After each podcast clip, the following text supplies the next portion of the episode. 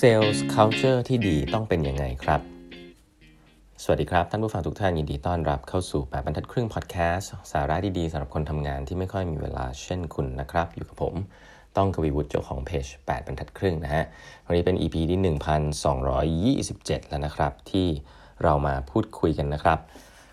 อย่าลืมนะครับ วันพรุ่งนี้นะครับ ตอน 2 ทุ่มนะฮะผมจะมีสัมภาษณ์อาจารย์ชัยรัตน์นะครับ CEO ของกลุ่มสมิติเวชนะครับกลุ่มโรงพยาบาลสมิติเวชนะครับ ก็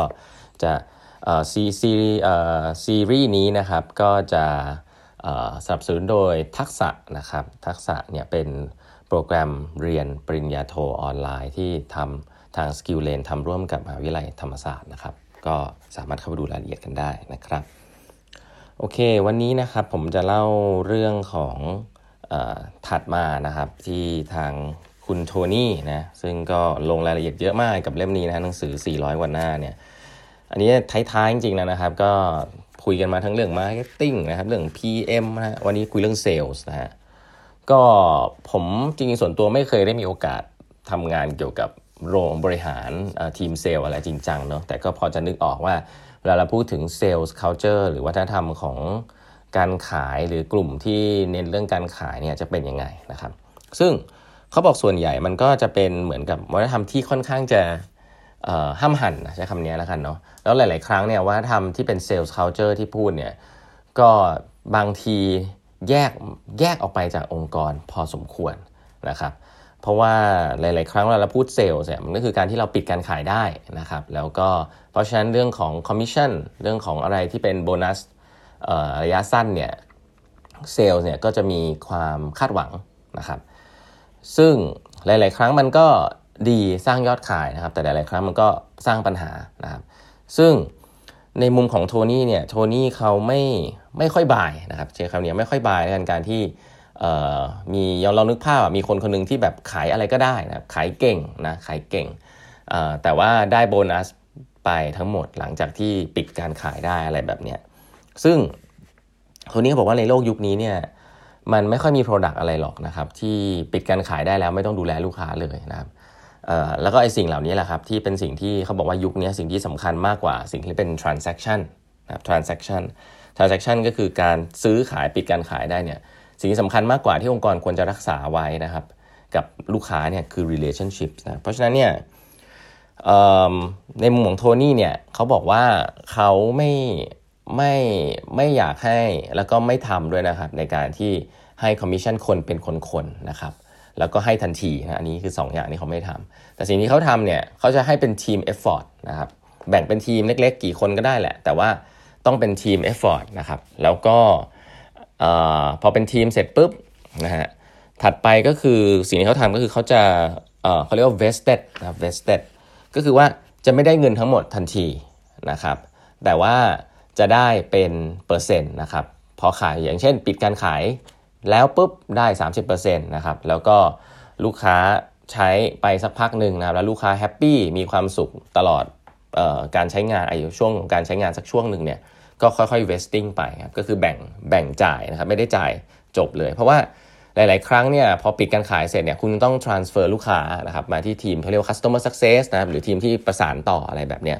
ซึ่งข้อต่อตรงนี้แหละครับหลาย ๆ หลาย ๆ ครั้งเนี่ยจะจะแย่มากเลยในองค์กรที่เขาเจอไม่ดี เพราะว่า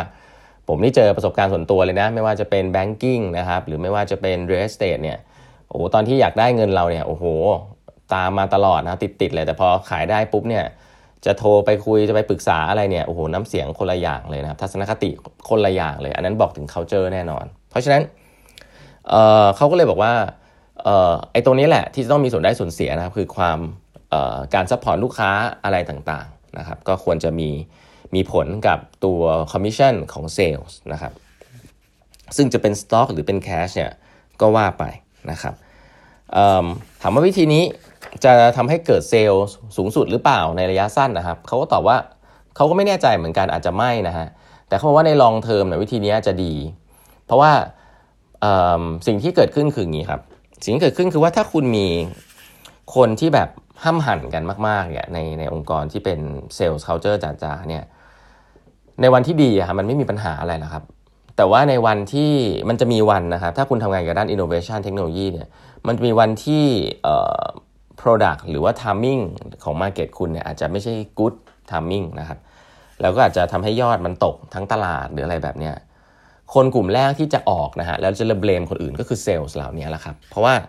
ก็ต้องยอมรับครับว่าเซลล์เนี่ยมีผลกับทีมมากนะครับ และหลาย ๆ ครั้งเนี่ยพอ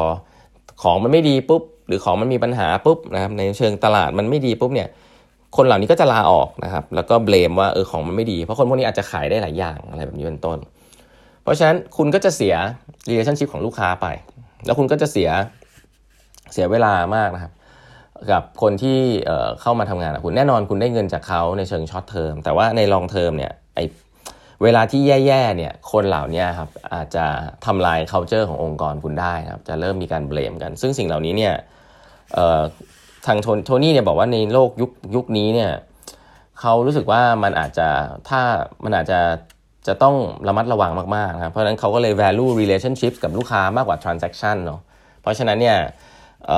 ตรงนี้เป็นสิ่งที่เขาแนะนำนะครับว่า sales culture ที่ดีเนี่ยอาจจะต้องทำเป็นกลุ่มนะครับ แล้วก็ไม่ได้ให้เงินทั้งหมดนะครับ ตอนที่ขายเสร็จนะครับต้องดูแลลูกค้าไปสักพักหนึ่งก่อนนะครับ แล้วก็ เขาก็มีแนะนำครับว่า แต่แน่นอนครับเวลาเวลาคุณเเขาเรียกว่าอะไรอะ่ะ เวลาคุณ change จากสิ่งเหล่านี้เซลล์ก็อาจจะไม่พอใจนะครับเขาเขียนเขาบอกว่า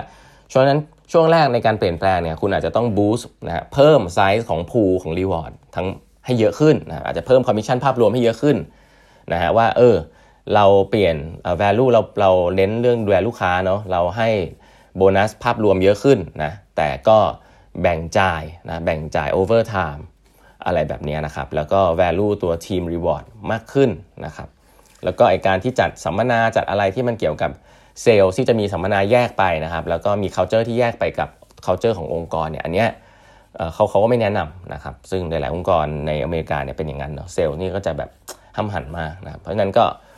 ก็เป็นสิ่งที่นำมาแชร์กันนะครับหลายคนที่ทำเรื่องเซลล์แต่แต่ละอย่าลืมนะฮะแต่ละองค์กรก็มีคอนเทกซ์ของตัวเองเนาะก็อย่าเชื่อทั้งหมดนะครับก็ลองนำไปปรับใช้ดูนะครับ โอเค วันนี้เวลาหมดแล้วนะฮะ ฝากกด subscribe แบบทัดครึ่ง podcast นะครับ แล้วพบกันใหม่พรุ่งนี้ครับ สวัสดีครับ